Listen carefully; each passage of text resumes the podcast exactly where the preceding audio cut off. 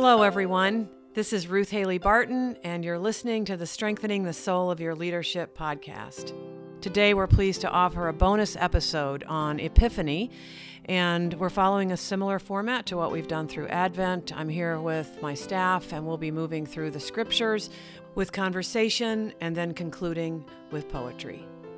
And now I hope you enjoy this conversation.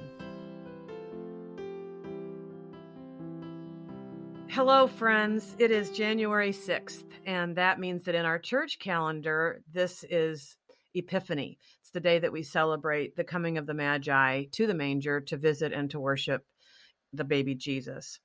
Now, we also know that since last year's insurrection, that January 6th now means something different to those of us who live in America. Uh, we experienced one of what some people are calling the darkest moment in our American history on that day. And we know that the revelations about what happened on that day are still emerging um, due to the good work of the commission that is trying to help us to learn what we need to learn from what happened on that day. And so we don't want to ignore the fact that that day happened and that on this January 6th, it's the one year anniversary of that really horrible day. At the same time, we continue to practice our faith by following the church calendar and staying really connected with the life of Jesus and staying connected with the themes of our faith. And so we will do that today in a faithful way and maybe even possibly we can experience further epiphany, further revelation, further insight and understanding through the work that we're doing as a country in trying to pay attention to what happened and how to prevent it from happening again. So, with prayerful hearts and with sensitivity to many of the things that we're thinking and feeling on this day about uh, what happened in our country, we're going to proceed and talk about Epiphany as a really important day in our church calendar. So, in case you're not aware, um, Epiphany is the official ending of the Christmas season. Now, some of you might have already taken your trees and your mangers and everything else down and gotten Christmas out of the way, but today, January 6th, is the actual ending of the Christmas season from the standpoint of the church year. And on this day, we celebrate the showing forth of Jesus, the manifestation of God in earthly form. Through his birth, the light has come to our world, and now it moves beyond just those intimate moments at the manger with those intimate few that came to visit there. And now there's manifestations, multiple manifestations of who Jesus is to the whole world. And it's symbolized by the Gentile sages, the Magi, who came from the East. They were advisors to pagan kings, and they had had a sense from watching the stars that something extraordinary was going to happen.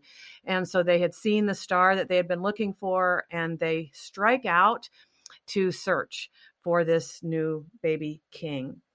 And so on this day, we celebrate their arrival at the manger. And the common theme of Epiphany is manifestation, revelation. Um, insight that comes in ordinary moments and through commonplace experiences. What has been largely hidden and very intimate and private is now being made more widely known. And in case you weren't aware, again, Epiphany is not just a day, it's not just January 6th, it's actually a season as well. So the season of Epiphany marks many of the ways in which Jesus' true identity was revealed in common moments throughout his life. So the visit of the sages to the manger, that's the first manifestation. But then as the season goes on, we read about Jesus' presentation in the temple we read about his baptism by John the Baptist in the Jordan. Um, him turning water into wine at the wedding feast in Canaan. And then, of course, the season culminates in the Transfiguration. So, Epiphany is also a season, not just one day. And it's a season in which we celebrate the different ways in which the presence of Jesus and his light in the world is made manifest. So, we're going to talk about the themes that are contained in Epiphany. We will not be able to cover it all. There is so much in these scripture readings and so much contained within this particular story, this particular narrative of the Magi arriving at the manger. But we're going to do our best and we're going to read the scriptures.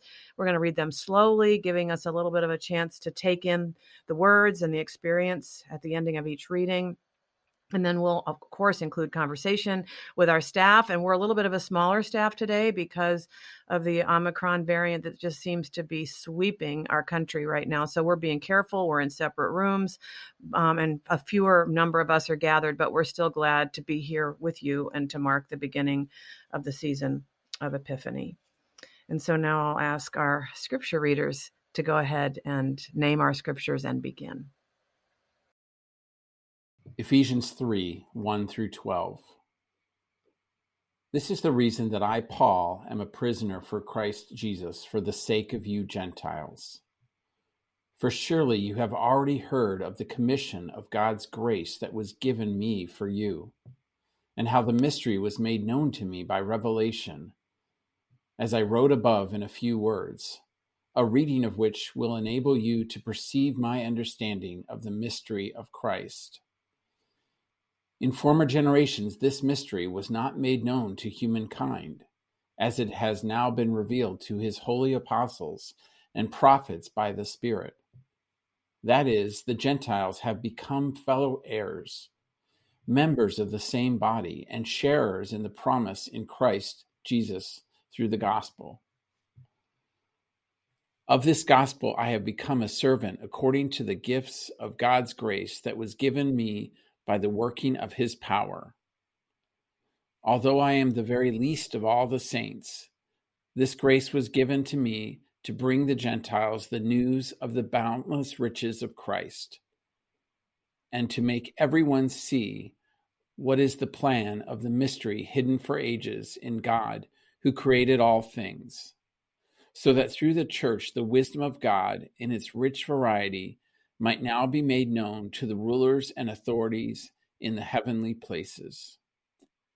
This was in accordance with the eternal purpose that he has carried out in Christ Jesus our Lord, in whom we have access to God in boldness and confidence through faith in him.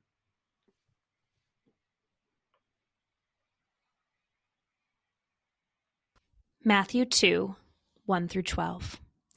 In the time of King Herod, after Jesus was born in Bethlehem of Judea, wise men from the east came to Jerusalem, asking, Where is the child who has been born King of the Jews? For we observed his star at its rising and have come to pay him homage.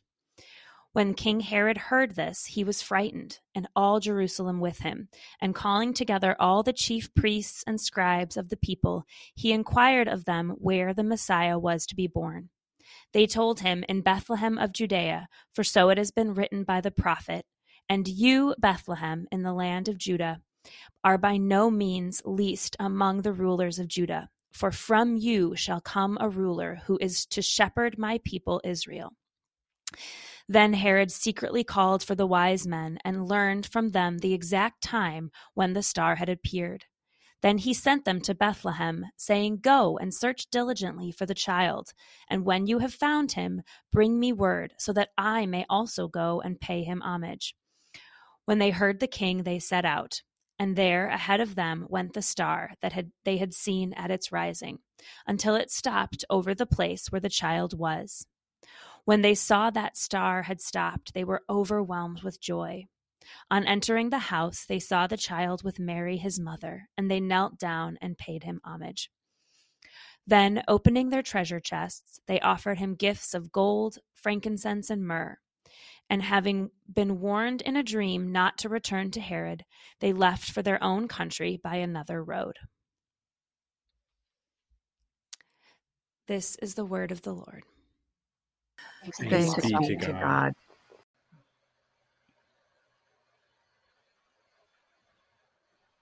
Well, those of you who have been around me a little bit this season know that I have been really stirred by the journeys that are represented in the Christmas story.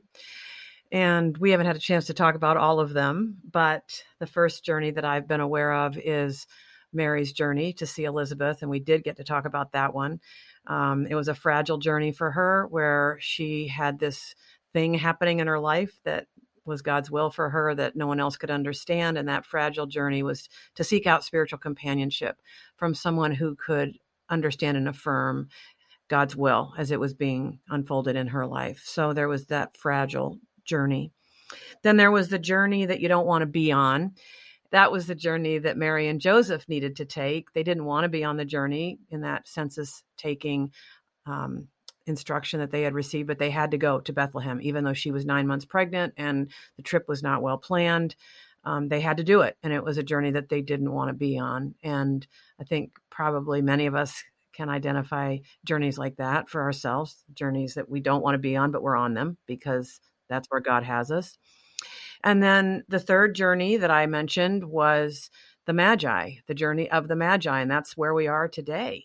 Um, talking about this dangerous and risky journey that the Magi uh, needed to take because they had been looking, they had been spiritually seeking for a long time. And so the journey of the Magi to visit the baby Jesus is really the journey of seeking. It's the journey of spiritual seeking after truth. And the story of the Magi tells us that in every way, that journey is dangerous and risky, not only for the people taking the journey, but also for the people around them.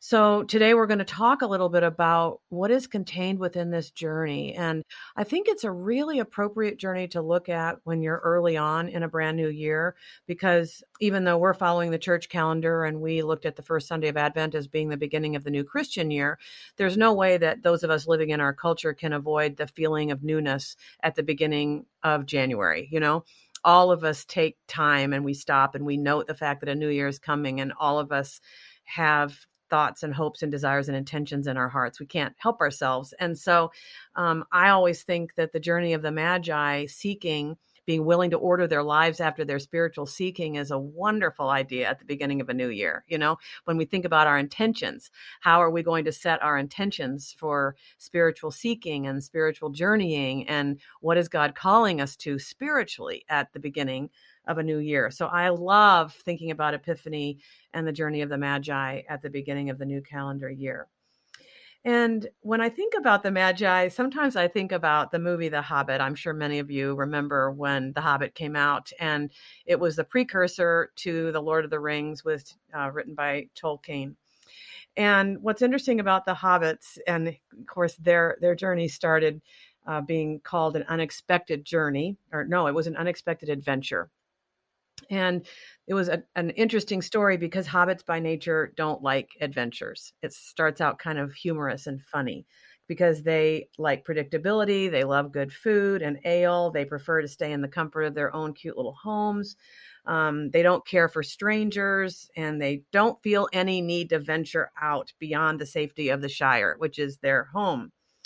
And so when Gandalf the wizard approaches Bilbo Baggins about going on an adventure with a bunch of dwarves, no one is more resistant to the journey than Bilbo himself. And in fact, he tries to refuse to go. Um, and then Gandalf says, When did you get so attached to your mother's doilies and your china teacups? Which is really, you know, a symbol of that place of safety, you know, that many of us do not want to leave. And I think that many of us are like hobbits. We don't like strangers. We don't like adventures. We want to stay in our comfortable little homes with our mother's doilies and teacups and eat and drink tea and just be comfortable and safe. That's what the hobbits would prefer. And we are like hobbits too, many of us. We just don't want the adventure. And so the journey of the Magi, though, tells us something different and says sometimes there are these moments when there's truth out there something that we're called to journey towards. And I think that's what the Epiphany story is all about. It's all about the willingness to take the adventure and to move beyond the safe and the familiar to find our deeper spiritual home. And we might not even know exactly what we're looking for, but we do know that there's a longing deep within for something more. And I think many of us at the beginning of a new year feel that longing if we let ourselves, right? Um, we do the partying on the 31st, but then, you know, uh, on that first day of the new year, we might be able to sense longing for something meaningful and substantive, or maybe we have a sense of God leading us on and leading us forward. So, because the seasons of the church year, as we understand them, are seasons intended to teach us things about the spiritual life that we need to know, we might ask, what does the story of Epiphany have to teach us about our own spiritual lives? What does the journey of the Magi have to teach us about our own adventures in faith? And how does Epiphany draw us towards the adventure versus letting us just sit comfortably in our safe little houses? So, the dangerous, risky journey is what we're talking about today. And I'll, I'll, mention a couple things that I see in this journey, and then we'll talk about what you're seeing in the story as well. First of all, in this story, I see a lot of imperfection. I think that's one of the striking elements of the story, the Christmas story in general, and also the story of the Magi in particular, that there was nothing surrounding these circumstances that were perfect by any definition at all. Mary was not in a sanitary, sterile hospital being cared for by nurses. She was, you know, in a barn somewhere um, without some of the basic things that she needed. The birth was taking place out of wedlock, and I'm not sure that had been all resolved completely within their community. So Joseph and Mary were alone in some really profound ways. There were no baby showers, no celebrations of this wonderful event. Um, people were probably still struggling to actually figure out what happened, you know, and what are we to believe about this birth.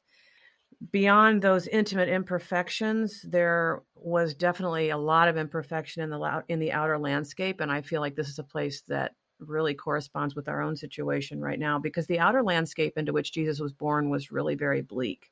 Jesus was born during a time of religious and political upheaval.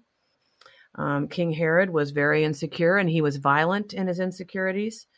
Um, and so he used his power to create a very dangerous and volatile environment.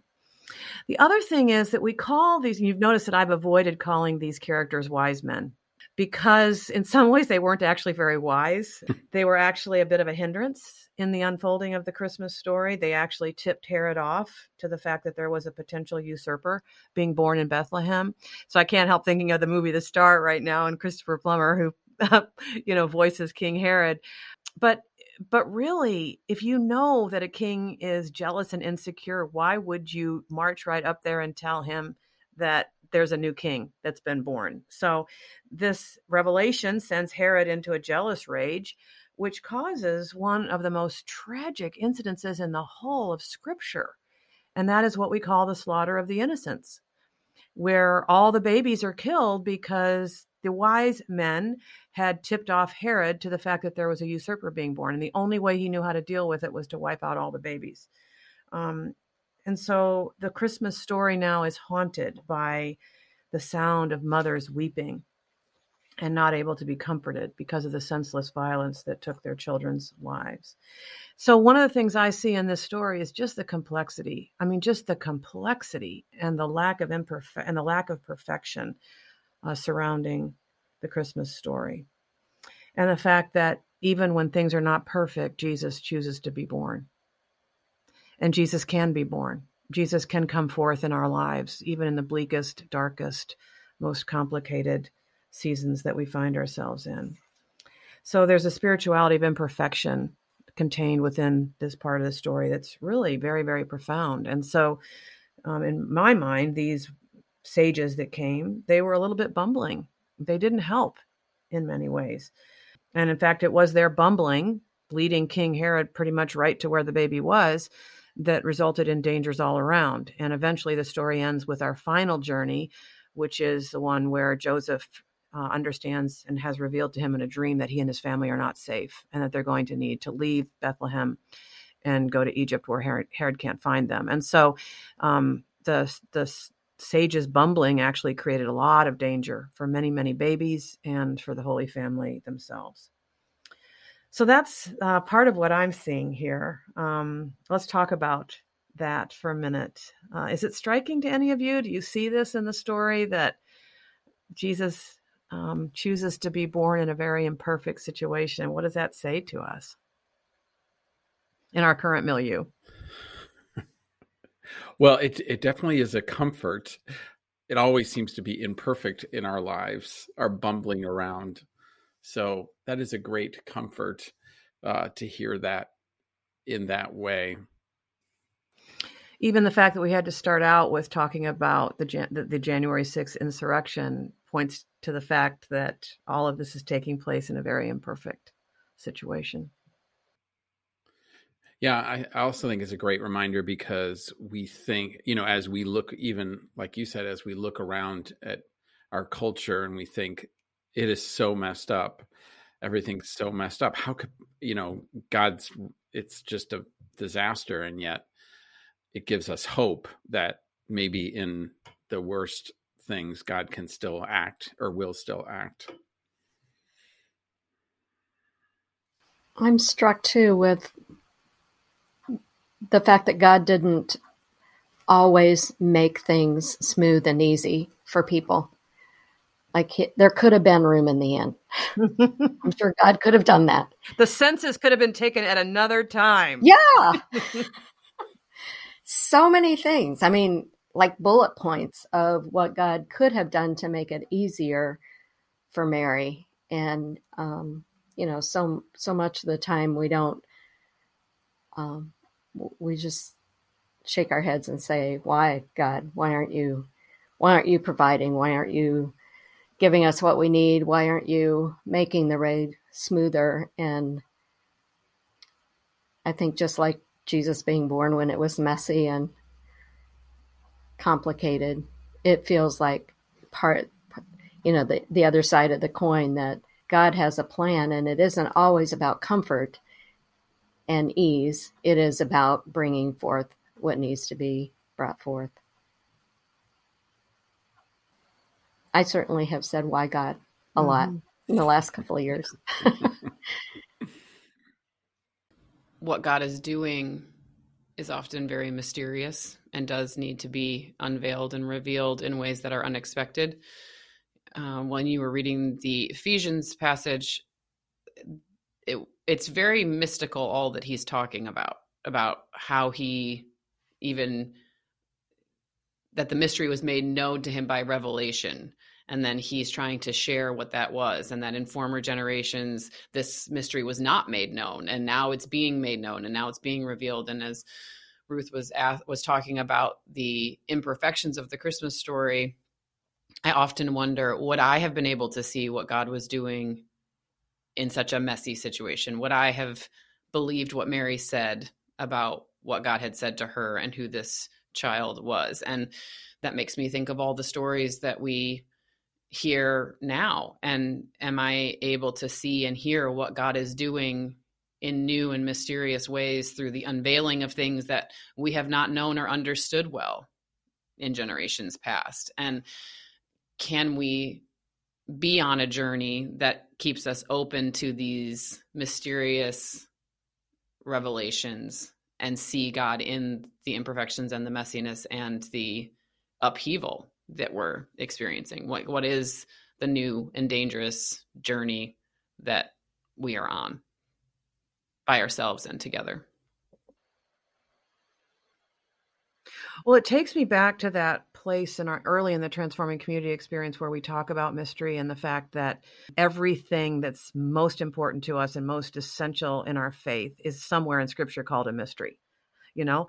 And and this is one of those passages where paul who is and i just love the book of ephesians for this reason because paul who is this great intellect just can't stop talking about mystery and can't stop talking about the things he doesn't know and can't know except through divine revelation. And you're like well if the apostle paul who is such an intellect has to rely on mystery to describe our faith why are we so resistant to mystery? And why do we feel like we have to be able to put everything in boxes and explain it theologically and have all of our dogmas? And if anything's outside the dogma then we just reject it out of hand i feel like when we're doing that we're not understanding the basic nature of our faith and the mysteriousness of our faith and how god moves and works in our lives um, and there's so much mystery in the christmas story you know the angels and the dreams and all of that. And I'm thinking, man, we are so pragmatic in Western culture that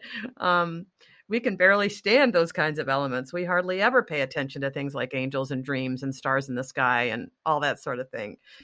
And yet we're we so deeply live in this Christmas story mm-hmm. every year, but it's almost yeah. too familiar. Yeah. You know, the the story is almost too familiar in all of its movements that we don't actually even stop to think about who we might have been yeah. at that time as mm-hmm. it relates to that story. Absolutely. And yeah. what does that mean for who we are today and the story today?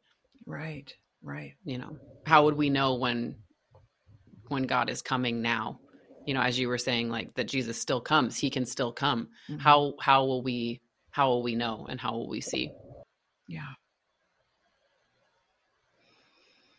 One set of questions that I love to ask at this time of the year is what would have happened if Mary had refused to believe the angel? You know, what would have happened if Joseph had refused to pay attention to his dream and acted upon it? What would have happened if the wise men had, or the wise sages had ignored the star? You know, at every point along the way, if one individual had refused the mystery, the whole story might have been different. And risked risked whatever it was Yes. that was theirs to risk. Absolutely. Yeah. And of course, you know, the the wise sages, the magi, they also received a dream and that they needed to go home by a different way because they would be in danger if they went back the same way they had come. So if they had ignored that warning, they would have been killed on the way. Um, so yeah, the, the the mystical elements of the story really come together in this particular moment of epiphany um, and we we see the, the full impact of of all the revelations that have brought us to this moment. And i believe we're invited to think about our own lives and to say is there anything like that happening for us? Is there any place where we're sensing god's mysterious nudging and urging to be open to something new and different to even pursue if you will something new and different in this new calendar year in light of of what this date is i also was so struck by the fact that the the magi's journey involved a rejection of earthly power it Mhm. involved going against what they were told finding a different way home and i just i just think about how how confusing it is right now with relation to power Mhm. as Christians and what the lesson or the message or the invitation in this story is for us as it relates to earthly power. I was really struck by it. Well, one thing is for sure is that we see in this story that power can be used for evil or for good. I mean, and that it just scares me when I, you know, there was a king who had power and he chose to allow his insecurities and his jealousies and his feeling of being threatened drive him to kill babies. You know, like power can be used for terribly evil purposes and power can be used for deeply good purposes. And I think I actually think leadership is what's on trial right now in our country. Is what impact what impact did and does leadership have on the events that take place among human beings?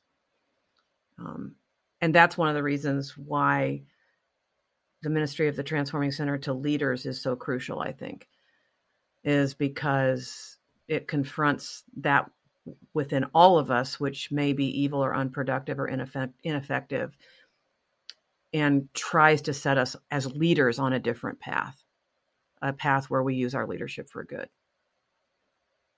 So I I I think that uh, celebrating Epiphany in the midst of processing further the events that took place on January 6th last year is highly appropriate. And I think there are revelations of motives, actions, the impact of leadership. Those revelations are important for us right now in our country to really see and grasp. So another thing that I see in the story of Epiphany is the the theme of risk, and I want to talk about risk a little bit because the Magi had to risk displeasing the person that they were working for.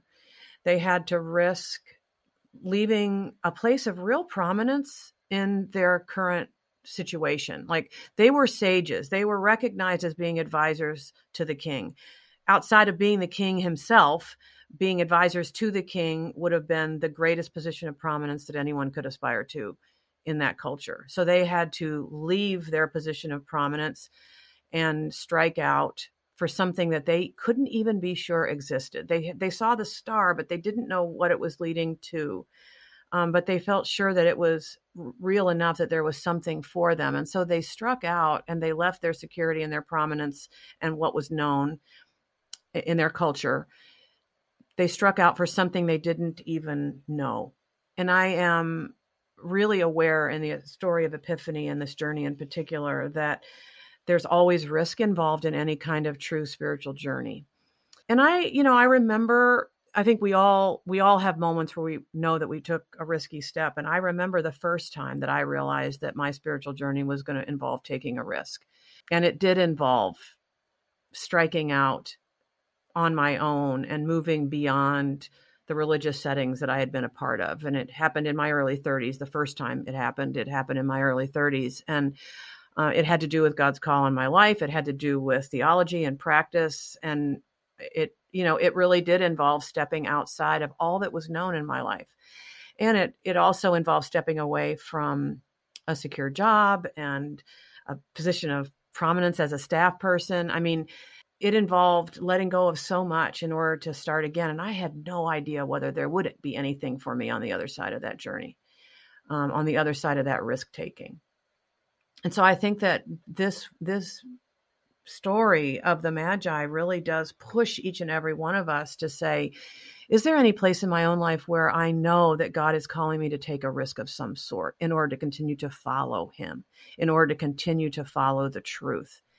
And am I willing and so I think that is the question that this story raises for all of us. And that when we choose to say yes, we better expect an adventure. We better expect, like we've said, it's not going to be the easiest path. It's not going to be the most straightforward path. It's not going to be painless. It's not going to be harmless. you know, it's not going to be without its dangers, toils, and snares. And you know, are we ready for that? Are we ready for that um, as we enter into this new year? So, does is is anyone sensing that for themselves? That yes, there's there's a risky journey, there's an adventure that God is calling me to in some way or another. I definitely wouldn't use the word adventure.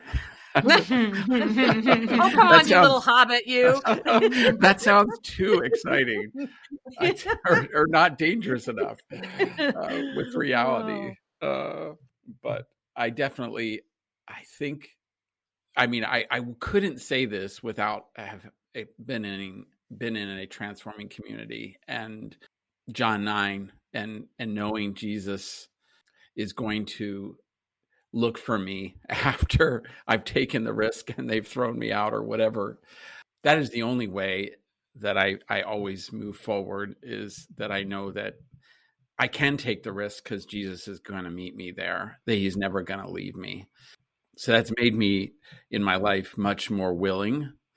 But I will say, I mean, as we have gone through Advent and especially uh, our discussion of the prayer of indifference and uh, the Lord's Prayer, it does make me go to a different level of do I really, am I really willing to do what God wants me to do uh, mm-hmm.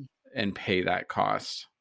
Um, and I, I heard, read something just the other day on a servant leadership and how we misuse that so much to mean, oh, we'll just do the odd job or you know serve in nursery or whatever and how it actually really means are you willing to take on scorn? Uh, that's what jesus was representing by washing the feet um, and uh, that really sank down in a fearful but confident way that uh, that's what he's calling us to.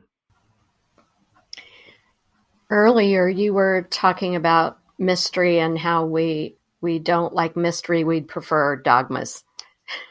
I mean as human beings. And i was thinking that in the last decade or more that it is my past in in putting my faith in the dogmas mm-hmm. that has needed to courageously look at it and say god is bigger than the dogma God is bigger than the boxes. Yeah. God is the one that I need to put my faith in and have the courage to even ask, is that dogma correct or not? You know, is there truth in it or is it just what the systematic theologies that we've set up to to feel safe and to not be afraid of whether we might have the right or the wrong answers because if we believe the systematic theology then then we're okay and that has that's consistently been my journey is to look at what maybe what I used to believe or what I was told to believe and to continue to push and say, I need to look at it again. I need to ask God again, what are you saying to me about this topic or this scenario, this situation?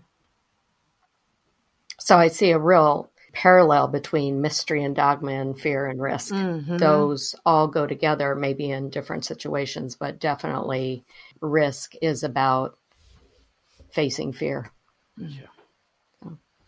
Well, it sounds strange to say, but I'm going to pray that God would speak to us all about adventure and journeying and risk, because that is what's contained in the story of Epiphany and also in the whole season as it unfolds. And so let's remember that Epiphany is not just a day, Epiphany is a season as well. And if you're following the lectionary, um, the lectionary will move us through the different revelations that take place, the revelations of who Jesus is and the light that he brings. And it'll take us right up to Ash Wednesday. So, as always, I'd like to close with a poem, but I have two. I have had a really, really hard time choosing. So, I'm going to do two, and I hope that somehow in God they can relate to one another. So the first poem helps us to reflect in a really intimate and personal way about what God is saying to each one of us and some of the intimate questions that emerge uh, within this kind of a journey. And then I'm going to close with uh, a poem that's going to help us to look outward as we live the season together. So the first one again is from Kate Compston. She says, Oh God, who am I now? She's taking the place of the Magi. She says, Oh God, who am I now? Once I was secure in familiar territory, in my sense of belonging, unquestioning of the norms of my culture, the assumptions built into my language, the values shared by my society. But now, you have called me out and away from home and I do not know where you are leading. I am empty, unsure, uncomfortable. I have only a beckoning star to follow. Journeying God, pitch your tent with mine, so that I may not become deterred by hardship, by strangeness, and by doubt.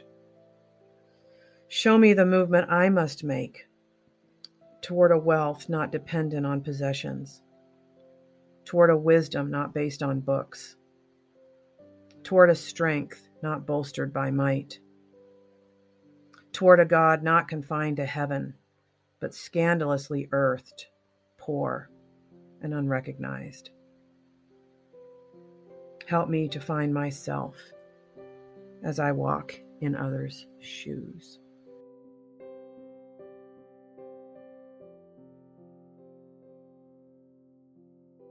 And now from Howard Thurman, I've got to end with Howard Thurman, the work of Christmas. And this this helps us to start looking outward. When the song of the angels is stilled, when the star in the sky is gone, when the kings and the princes are home, when the shepherds are back with their flock, the work of Christmas begins to find the lost, to heal the broken, to feed the hungry, to release the prisoner, to rebuild the nations, to bring peace among brothers and sisters, and to make music in the heart.